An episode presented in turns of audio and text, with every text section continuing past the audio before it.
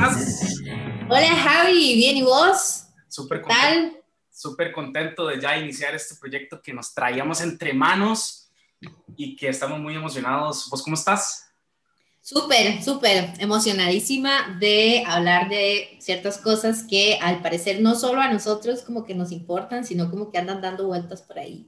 ¿Verdad que sí? Y también pensábamos que solo respondían a un sector y resulta que todas las personas lo viven en su diario, eh, no sé, en el trabajo, con su familia, etcétera, porque el tema principal de este podcast es la creación, a de Exacto.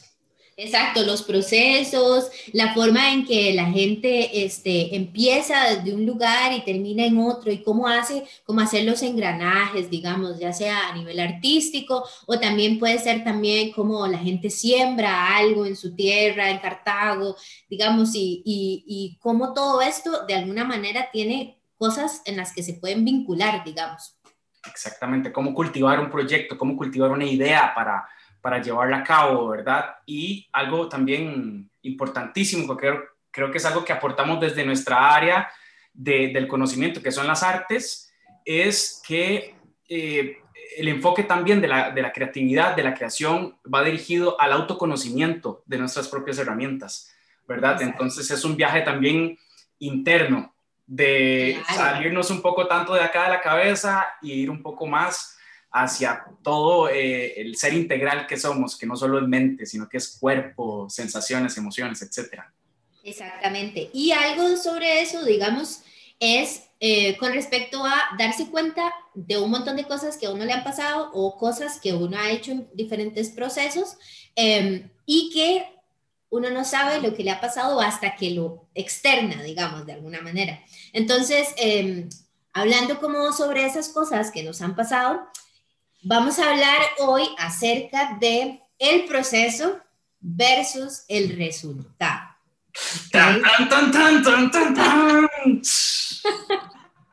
y por eso pusimos esta canción de Bumburi que se llama La ceremonia de la confusión, porque aquí hablando entre nosotros dos, tenemos como varias cosas que nos han sucedido y también haciendo como algunas em, preguntas en Instagram, nos damos cuenta que no somos los únicos que andan ahí como dando vueltas con respecto a esto.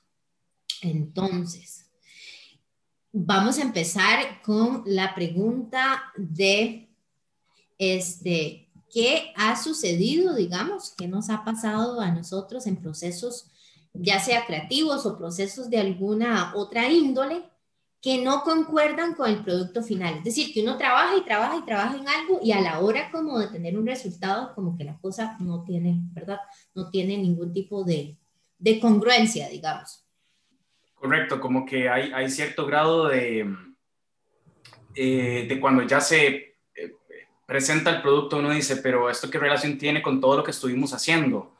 ¿Verdad? Eh, yo tengo un montón de conocimientos e inquietudes y necesidades que brotaron en el proceso, que no fueron necesariamente eh, incluidas dentro del producto. ¿Y cómo me hace sentir esto respecto al producto? ¿Cómo, qué, qué tanto sentido de, de, pertenencia tengo yo con ello? ¿Cómo me involucro? Y, y cómo además lo puedo sostener en el tiempo, ¿verdad, Gaby? Que, que, ese es un detalle que está relacionado con la motivación, ¿verdad? Eh, que vamos a hablar también de esos conocimientos y saberes eh, en, próximos episodios, ¿verdad? Eh, como la motivación, estas eh, habilidades blandas de las que hablan algunos, algunos estudios y algunas áreas del conocimiento, la intuición también que forma parte de todo esta, este proceso de creatividad. Cada quien tiene su propia creatividad y cuando se organiza un equipo de trabajo, pues todas estas creatividades se, se juntan, ¿verdad? Para generar una creatividad eh, colectiva. También vamos a hablar de la creatividad individual en procesos individuales. Pero bueno, aterricemos en las preguntas para hablar de casos específicos y concretos. bueno, en realidad nos planteamos esto. ¿Qué cosas nos han pasado a nosotros, digamos, personalmente? Bueno, Javi es actor, artista escénico, yo también soy artista escénica, sin embargo estamos interesados en saber qué cosas les ha pasado a otras personas, no tanto que se dedican al arte, sino como a cosas en general, por ejemplo, desde hacer un pan o desde hacer una receta o, ¿verdad? ¿Qué cosas pasan este, al principio y qué cosas terminan siendo al final, ¿verdad? Este, digamos que muy personalmente yo creo que a mí me ha sucedido, obviamente cada proceso tiene, tiene su desarrollo diferente, no es como que todo ha pasado igual y no es como que siempre trabajar con diferentes personas ha hecho que, todos los procesos sean distintos. Sin embargo, yo siento que hay como algunas cosas que se repiten, digamos, a nivel de, que tiene que ver como con el contexto que vivimos en Costa Rica, que casi nunca hay plata y que la plata que hay es como para hacer cosas específicas, ¿verdad? A nivel gubernamental, etcétera. Entonces, como que yo siento, digamos, que una de las cosas que a mí me ha pasado, que se repite en varios procesos, es, por ejemplo, el hecho de uno sentir de alguna manera como actriz o como actor o como bailarina, digamos, que me ha pasado, es sentir como que se hace demasiado en el ensayo y, y, no, y no se hace, digamos, que lo que se, lo que, todo lo que se generó en el proceso no llega hacia el final. O sea, generamos un montón de material, etcétera, pero a nivel de, de resultado terminamos haciendo una obra totalmente tradicional que no tiene que ver con este, todo lo que exploramos. Eso a mí siempre me ha pasado, digamos. Bueno, la mayoría, no en todos los casos, pero se genera y se genera y al final se termina haciendo otra cosa, ¿verdad? Tienes toda la razón. No sé qué te ha pasado a vos, digamos, como a nivel más personal. Bueno, este, a mí eh, hay procesos en donde eh, a nivel escénico, a nivel de, desarrollar una obra de teatro, eh, ha ganado más el deseo o, sí, podría llamarlo deseo de llevar algo a cabo más allá de mi preparación real para ejecutar este proyecto. Específicamente fue un proyecto que, involucraba canto, que involucraba actuación, que había música en vivo. Y este, creo que el problema vino en la conformación del equipo de trabajo. Eh, pues había una jerarquía de alguna manera, había un director, había asistente de dirección, ¿verdad? Había equipo de producción, estábamos los intérpretes, estaba el músico, eh, etcétera. Y eh, creo que el, problema vino a nivel conceptual, de quien proponía el proyecto, en este caso el director, eh, tenía una gran ambición de llevar a cabo eh, esta, esta obra de corte musical de alguna manera. Y pues bueno, sus capacidades para discernir en la conformación del equipo, de los profesionales que él necesitaba acercar a, a su equipo, no fue tal. y en esto me refiero a la capacitación, a la capacitación y a la asesoría. Eh, eh, él tenía algunos conocimientos de canto y todo, pero bueno, no eran suficientes. Entonces esto generó que en el equipo de trabajo no hubiera un consenso a nivel conceptual de cómo, cómo se veía esto, cómo se sentía desde adentro y cuál era el objetivo para que las personas, eh, el público, se llevaran esta experiencia. Después, creo... Es como decir como el que mucho, el que abarca. mucho abarca, poco aprieta, digamos. la cuestión fue querer abarcar muchas cosas y eso generó un problema a nivel más conceptual de la puesta en escena. Correcto. Y yo creo que esto tiene que ver en relación con que eh, las personas eh, a nivel jerárquico que están un poco arriba en la toma de decisiones tienen miedos, tienen mucho deseo. El, deseo es el, movilizador, lo que nos impulsa siempre a llevar algo, algo a cabo. Sin embargo, la ambición nos gana y el ego nos abstrae de rodearnos de las personas que nos pueden beneficiar en lugar de perjudicar. Entonces, este miedo se enmascara a veces de eh, pues no saber delegar bien las funciones, querer acaparar todas las tareas y las actividades que involucra eh, el proceso, eh, el proceso, ¿verdad? Para obtener el producto.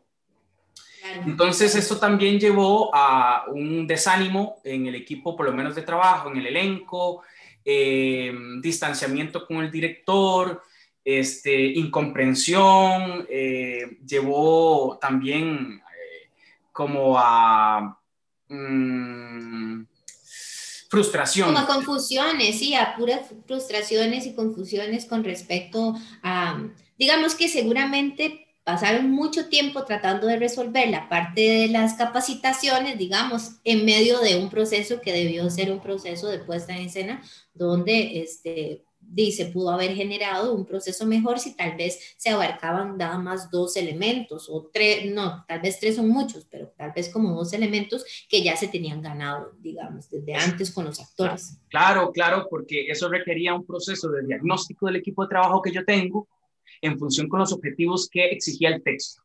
En este caso, en este proyecto, es como que el manual para la conformación de un producto viniera de afuera, que sucede mucho en las artes escénicas y en Costa Rica también somos un país importador de ideas y este programa, al ser de creatividad, pues también requiere, bueno, nos, nos, nos, hacemos llamar cuerpos tropicales porque requiere una tropicalización de las condiciones del proceso para elaborar un producto. Acá tenemos condiciones específicas, económicas, de recursos, ¿verdad? Naturales, etcétera, condiciones atmosféricas, y sobre todo condiciones socioculturales, Gaby. Eh, en Costa Rica se habla mucho de que somos serruchapizos, de que no nos gusta ver a alguien sobresalir más que otros. y, y, esto nos cuesta tal vez manejar una organización horizontal en los equipos de trabajo. Entonces, yo diría que eh, cuando estábamos presentando el producto, que en este caso también forma parte del proceso, es algo extraño en las artes escénicas hablar de que, de que un montaje, cuando está siendo presenciado por el público es producto, pero también es proceso, porque todo lo que está sucediendo en el montaje suma para un criterio posterior que se puede mejorar en la siguiente función, si es que la va a ver. Eh, yo sentía que estaba entregando un producto de muy baja calidad versus el potencial que tenía el equipo de trabajo. no hubo escucha, no hubo un diagnóstico previo de del potencial que podía dar el elenco y se empecinó eh, la conceptualización del montaje con un ideal que provenía del texto. Entonces, creo que, bueno, este, esta persona, este director ya ha evolucionado un montón y realmente lo admiro mucho porque tiene una, una gran voluntad de trabajo y ha logrado conformar equipos eh, eh, en donde la conceptualización está mucho más amarrada. Y eso es algo positivo que queremos resaltar en todo esto, porque este no es un claro, Claro. No, no, no, y que también es algo muy importante, digamos, lo que estás diciendo vos al respecto de, eh, al final, digamos que somos nosotros los actores los que ponemos el cuerpo en la escena, y entonces a nivel como de, como de proceso, uno siempre escucha de que al final es uno el que tiene que defender la propuesta, ¿verdad? Entonces, es, es ese es mal, como ese mal sabor de boca que a uno le queda muchas veces porque uno siente que el que le toca defender al final es uno, ¿verdad? Entonces, es como esa sensación de no sentirse satisfecho después de haber tenido un proceso donde se pudo haber organizado mejor los recursos, que hace que uno al final sienta que no va, o sea, no se sienta del todo feliz el estar ahí, estar defendiendo algo que uno realmente no cree, entonces eso es como, como, como la cuestión del cuerpo, ¿verdad? Porque obviamente cuando vos estás en escena no es solo el cuerpo lo que está hablando, es todo lo que sos vos, es, tu cara, es tu personalidad, es todo lo que llevas adentro y eso también se ve afectado en tu vida en realidad, porque cuando vos tenés una frustración de trabajo escénico, eso se ve reflejado en tu vida y vos decís, uy, madre, qué pereza, o sea, tengo como como no sé cuánto tiempo de estar ensayando para llegar a esto que no me, no me genera, ¿verdad? Como alguna cosa. Igualmente yo creo que todos los procesos tienen algo que uno dice, bueno, yo le resalto esto y esto, pero yo creo que muchas veces, por ejemplo, en este contexto a nivel artístico, como que siempre estamos tratando de resaltar esas cosas buenas porque realmente no las vemos. O sea, es muy difícil como, como, como, como estar en, en esto y decir, puchica, bueno, bueno, eh, de esta hora no me gustó tanto y todo, pero le rescato tal cosa, es como más, más bien debería ser al revés, o sea, bueno, este, este proceso tuvo estas cosas, pero me resultó tal cosa, ¿verdad? Y que tiene que ver meramente con la organización de los recursos, ¿verdad? A nivel económico, a nivel de actores, a nivel de lo que saben los actores y lo que pueden resolver, este, con respecto a lo que pasa al final digamos que yo tratando como de, como de poner esto mismo que estamos hablando en otro contexto, a mí me ha pasado mucho que yo creo que también cuando uno empieza en un proceso tiene que ver como con las expectativas que uno tiene siempre, ¿verdad? Y no solamente como a nivel artístico, sino con todo, ¿no? Cuando uno conoce a alguien, cuando uno empieza una cosa nueva, etcétera, uno tiene un montón de expectativas al respecto. Y como que es muy loco esto, digamos, con esta vara de la pandemia, a mí me ha pasado que he intentado hacer cosas de recetas y panes y esas vainas porque he tenido mucho tiempo. Y es muy loco cuando uno ve en YouTube cómo le sale el pan perfecto a una señora de México y que a uno lo que le sale es un mamarracho, uno haciendo todos los pasos, uno haciendo todos los pasos de, de que ella hace, pero sale diferente porque no, no, no es, o sea, yo no soy esa persona y necesito saber otras cosas antes de tener un pan maravilloso, ¿verdad? Entonces, como que, como que también pasa eso en otras cosas que uno puede como tratar de asemejar a la, a la cuestión artística, ¿verdad? Entonces, este, yo creo que también algo importante que estaba mencionando Javi era como como la falta de capacitaciones que se necesita y las incongruencias de los procesos, por ejemplo, que también a uno como, como un ser artístico, digamos, que le afectan a otros niveles, digamos, como qué sensación le dejó a uno del cuerpo estar este, en una obra que uno no soportó, digamos, este, también si hay falta de capacitaciones o capacidad de los actores, entonces, ¿por qué no buscas actores que puedan resolver eso en tres o cuatro meses, digamos? O no sé, o sea, son cosas como que, como que uno dice, bueno, si yo pudiera, como pasa ahora, si yo pudiera ver esta cosa desde afuera, ¿qué cosas podría yo cambiar con respecto a las cosas que yo sentí? Digamos, a mí me ha pasado en procesos que yo siento que lo que se pudo haber comunicado, o sea, para mí la comunicación pudo haber sido lo mejor que pudo haber pasado, digamos, que se comunicara que esto iba a pasar o que como actores o como bailarines, este, hubiéramos sabido antes qué era lo que iba a pasar, en cuánto tiempo y qué tareas teníamos que llevar resueltas al ensayo, digamos. Y con eso se ahorra un montón de frustración, digamos. No sé qué pensás vos. No, me, me parece que, que, todo lo que describís eh, me sirve mucho la metáfora de considerar en este tema que estamos planteando, proceso y producto, considerarlo como un organismo o un ser vivo. ¿En qué sentido? En que, bueno, los seres vivos es una conformación de pues es un organismo de sistemas que tienen, ¿verdad? La, la, la necesidad constante de estarse autocreando. Quiero decir, tu piel, y nuestra, o sea, nuestra piel se está regenerando cada tanto eh, periodo de tiempo, ¿verdad? Y, y nosotros nos acostamos, nos dormimos y nos despertamos y, ok, yo soy Javi y ok, yo hago esto y quiero esto, esto es lo que me impulsa, voy hacia allá, ¿verdad?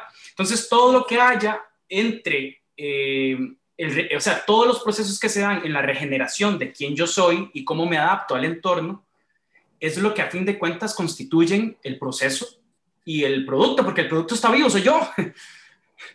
¿Verdad? Entonces, de alguna manera, a lo que puedo llegar del tema que estamos planteando es que a nivel de concepción o de paradigma, separar el producto del proceso es tal vez una visión limitante, ¿verdad?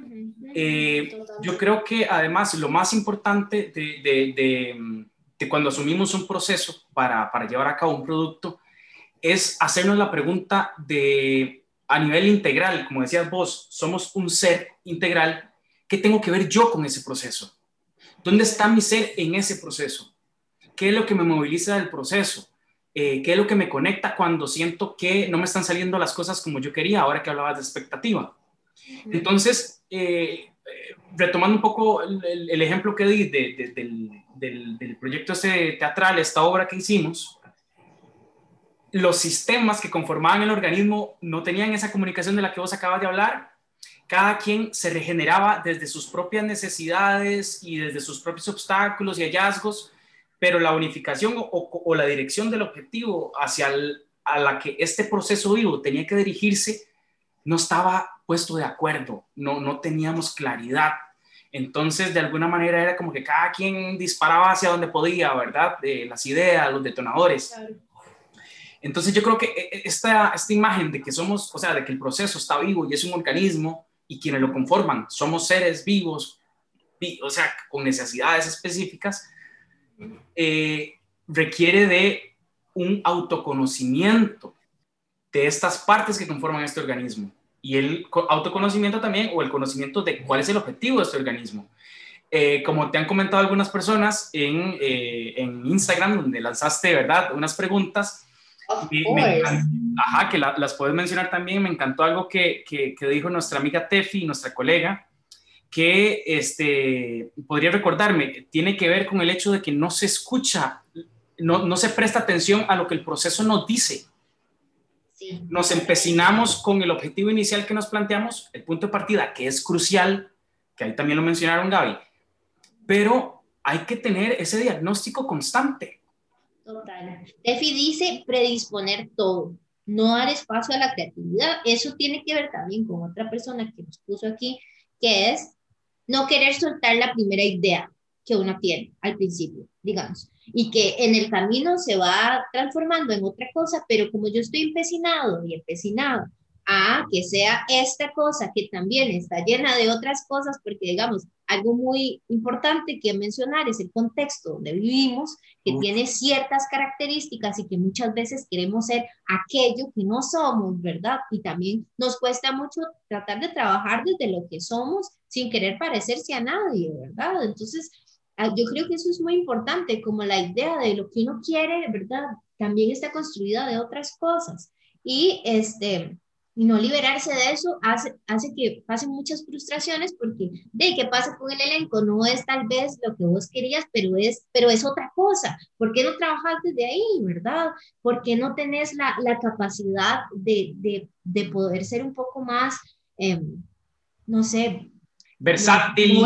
exacto versátil y no, no empecinarse en una idea también este creo que es importante hablar de que en los procesos ya sea creativos, igual hay muchos procesos creativos con respecto no solamente a las artes, sino que también em, uno, hay un momento de crisis siempre, en los procesos siempre hay un nudo, yo le llamo nudo a eso, hay un momento donde la, la cuestión no, no, no pasa, o sea, hay algo que no funciona, no funciona el texto, no funciona la obra, no funciona, tenés el pan feo, este, no, no tenés la obra que querés, etcétera. Y ahí es el punto de giro donde uno decide este, si cambiar o, o si hacerle un toque o si más bien este, utilizar lo que, lo que allá es como encontrado en los ensayos o en y ahí empieza la creatividad.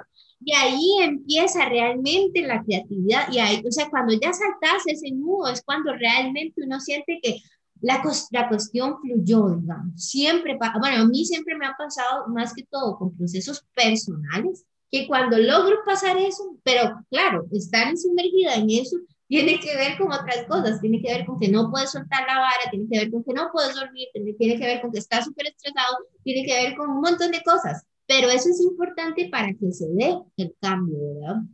Total. Yo creo mucho en el nudo. ¿Cómo desatarse ese nudo? Me encanta. De hecho, yo tenía un primo que mm, su, o sea, su, su, su afición era eh, desanudar eh, cordones. Entonces era muy loco porque una vez yo tenía unos cordones ahí todos hechos un nudo, ¿verdad? Y mi tía fue como, ah, pero dáselos a Allen, él, él le encanta eh, desanudar cordones. Y yo, Mae, ¿cómo le va a gustar eso? Es como cuando uno se encuentra un cable y es, Mae, ¿qué es este desastre? O los audífonos, ¿verdad? Sí, sí, eh, sí, Gaby, eh, yo creo que, por ejemplo, tal vez como para que las personas también nos, nos empaticen con esto de la creatividad, uno de los momentos más creativos que tenemos como seres humanos, voy a dar un ejemplo, ya que somos actores y, y, tenemos muchos ejemplos que dar, digo yo, ¿verdad? No sé, al rato no. Sí, sí, sí, tiene. Va saliendo de la casa, eh, o de dónde estás. Eh, tenés, o sea, vas justo de tiempo o, estás súper organizada, de verdad, hiciste todo. Salís de la puerta, la cerrás y dejaste las llaves adentro. O dejaste adentro algo y las llaves no las tenés. En esos segundos, Gaby, la creatividad hace. Claro, tiene que ver con la crisis. Tiene que ver con la crisis, con el nudo que vos estás describiendo. Entonces, eh, yo también tengo mis, mis, mis em, posiciones respecto a que todo el mundo le llama oportunidades a todo, ¿verdad? Eh, que, creo que también eso tiene que ver mucho con la posición de privilegio en la que cada quien se encuentre, ¿verdad? Eh, y eso es, eso es creo que muy particular de cada caso, pero sí, o sea, lo que yo considero es, en esos momentos, Gaby, es cuando el cerebro y el cuerpo, sobre todo, eh, tomas en cuenta tus experiencias, tomas en cuenta el contexto. ¿Qué hago?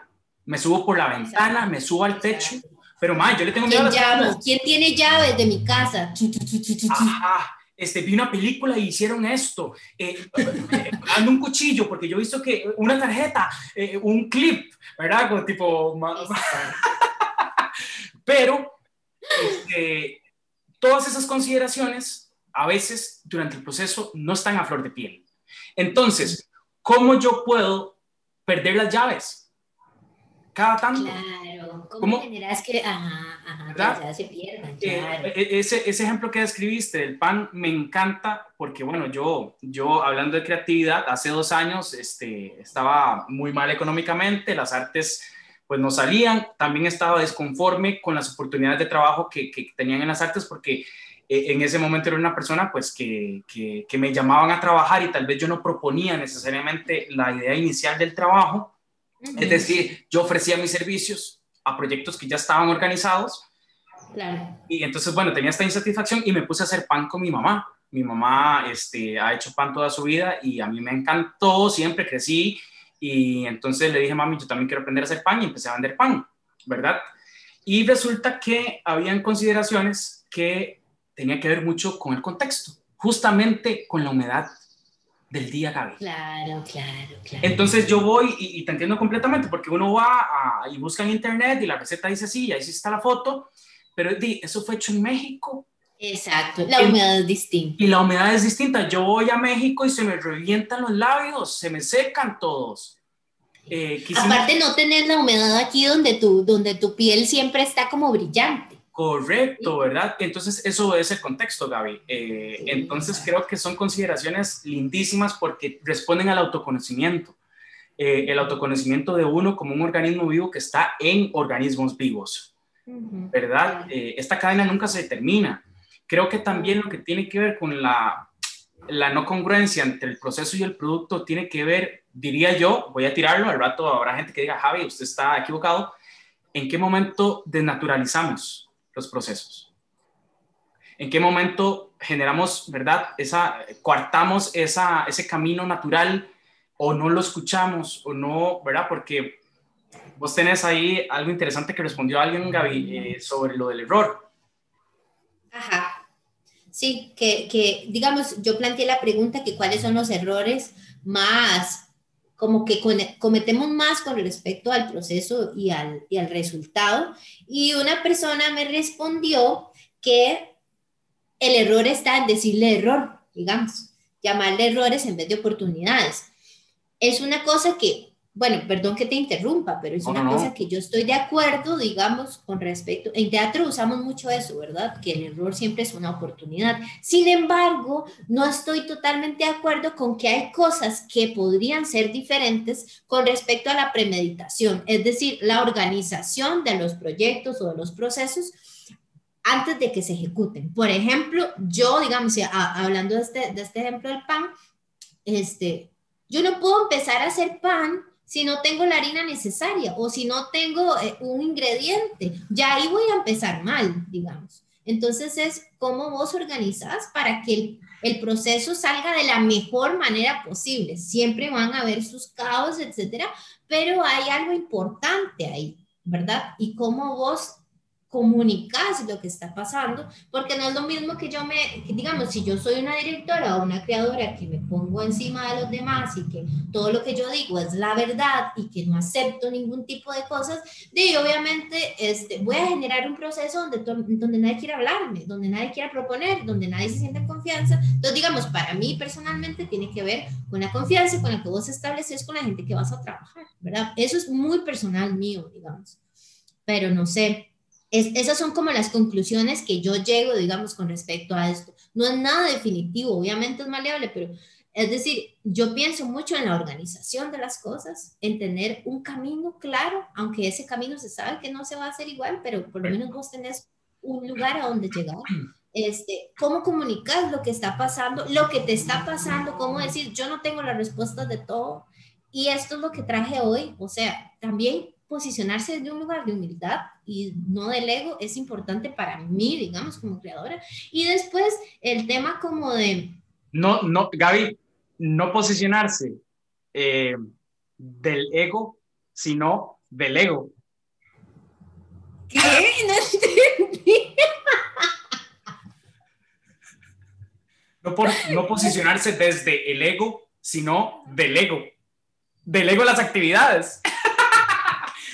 Bueno, sí, bueno, sí, está súper bien. O sea, como delego lo que yo, digamos, a mí me cuesta delegar, por ejemplo. A mí me cuesta que las cosas salgan. A mí me cuesta como que, como, a mí me gusta mantener mi proceso conmigo. Soy demasiado celosa, digamos.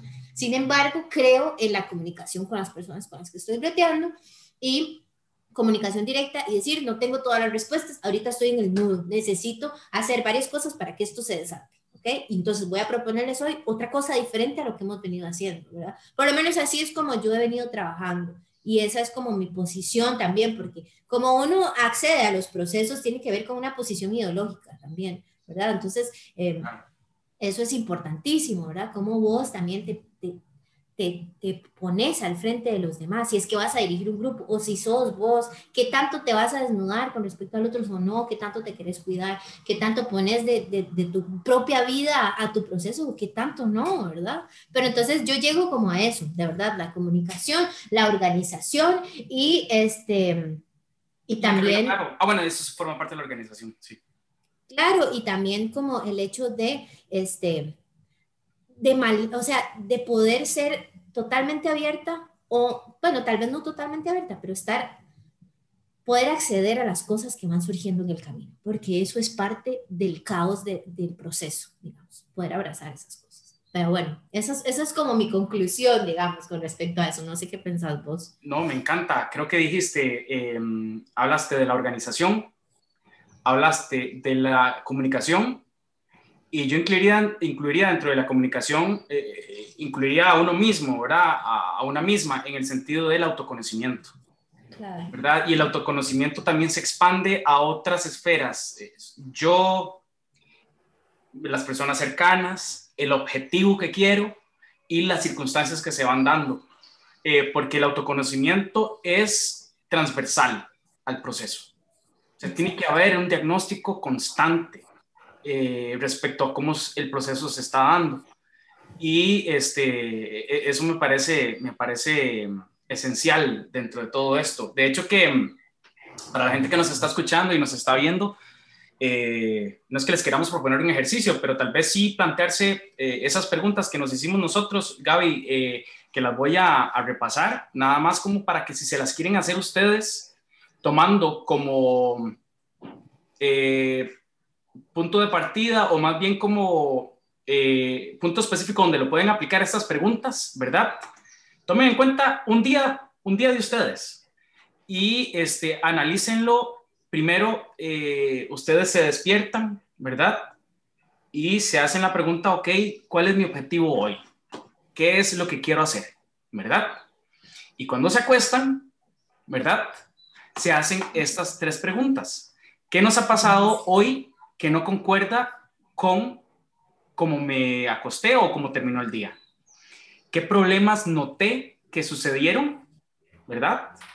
Y eh, por último, ¿qué sensación nos dejó el día que acaba de terminar o el día ahora que me voy a, acostar? Eh, entonces creo que eso podría ser muy, muy valioso. Eh, otra cosa que te iba a decir, agregar, era de que hay, hay, muchos factores que pueden ser otros temas en episodios eh, más adelante que estoy seguro que los vamos a tocar, que tiene que ver con, por ejemplo, en la organización y en el autoconocimiento, el miedo. Claro. Eh, si, si, si, hay diferentes mecanismos de respuesta ante estímulos.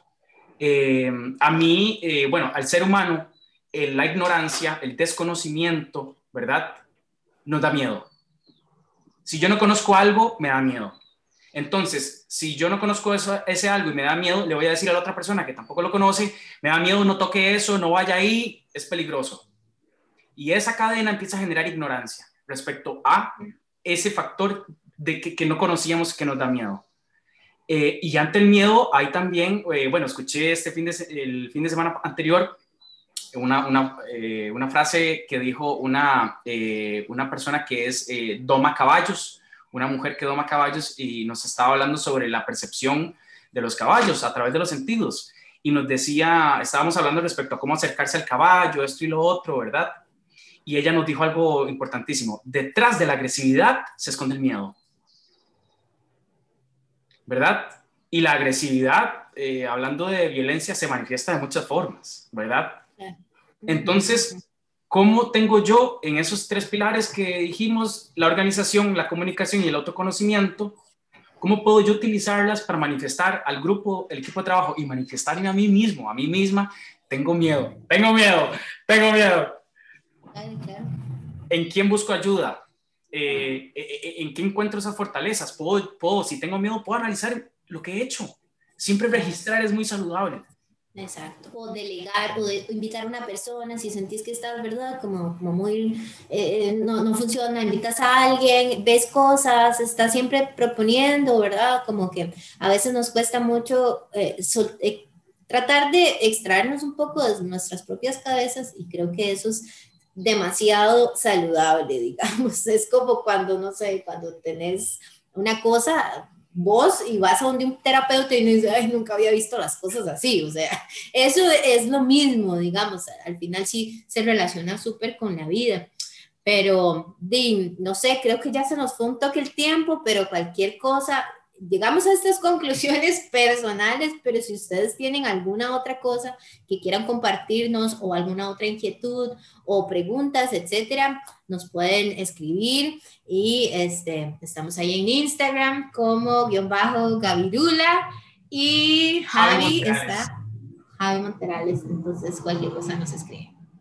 Gaby, debo decir que me encantó esto, eh, decir también a las personas que estos, este proceso que estamos haciendo vos y yo corresponde también a otros procesos de sanación, autoconocimiento y también de responder al contexto, porque estamos, eh, eh, la pandemia nos tiene, ¿verdad?, en una constante búsqueda de, ¿verdad?, de autoconocerme, que ahora, qué herramientas tenía yo ahí que puedo aplicar ahora para sentirme y restablecerme de alguna manera o adaptarme. Entonces, decir que, bueno, esto también es un proceso y que estamos conociéndolo. Así que eh, estoy encantado y me encantó, me siento como muy lleno, me encantó que preguntaras a las personas sobre esto porque nos brindaron esas perspectivas que vos dijiste que, que uno no las puede tener todas, jamás ni puede pretenderlo. Entonces, gracias a las personas por hacernos crecer también. Sí, gracias y por sus aportes porque también no sabemos es, es, también parte de extraerse de la cabeza, preguntarle a los demás qué piensan. Entonces, que la pasen bien y cualquier cosa nos escriben. Exacto. estamos viendo. Y que si eh, tienen temas eh, de los cuales les gustaría que nosotros podamos desarrollar, por favor nos, nos lo hagan saber en los canales que ya Gaby mencionó.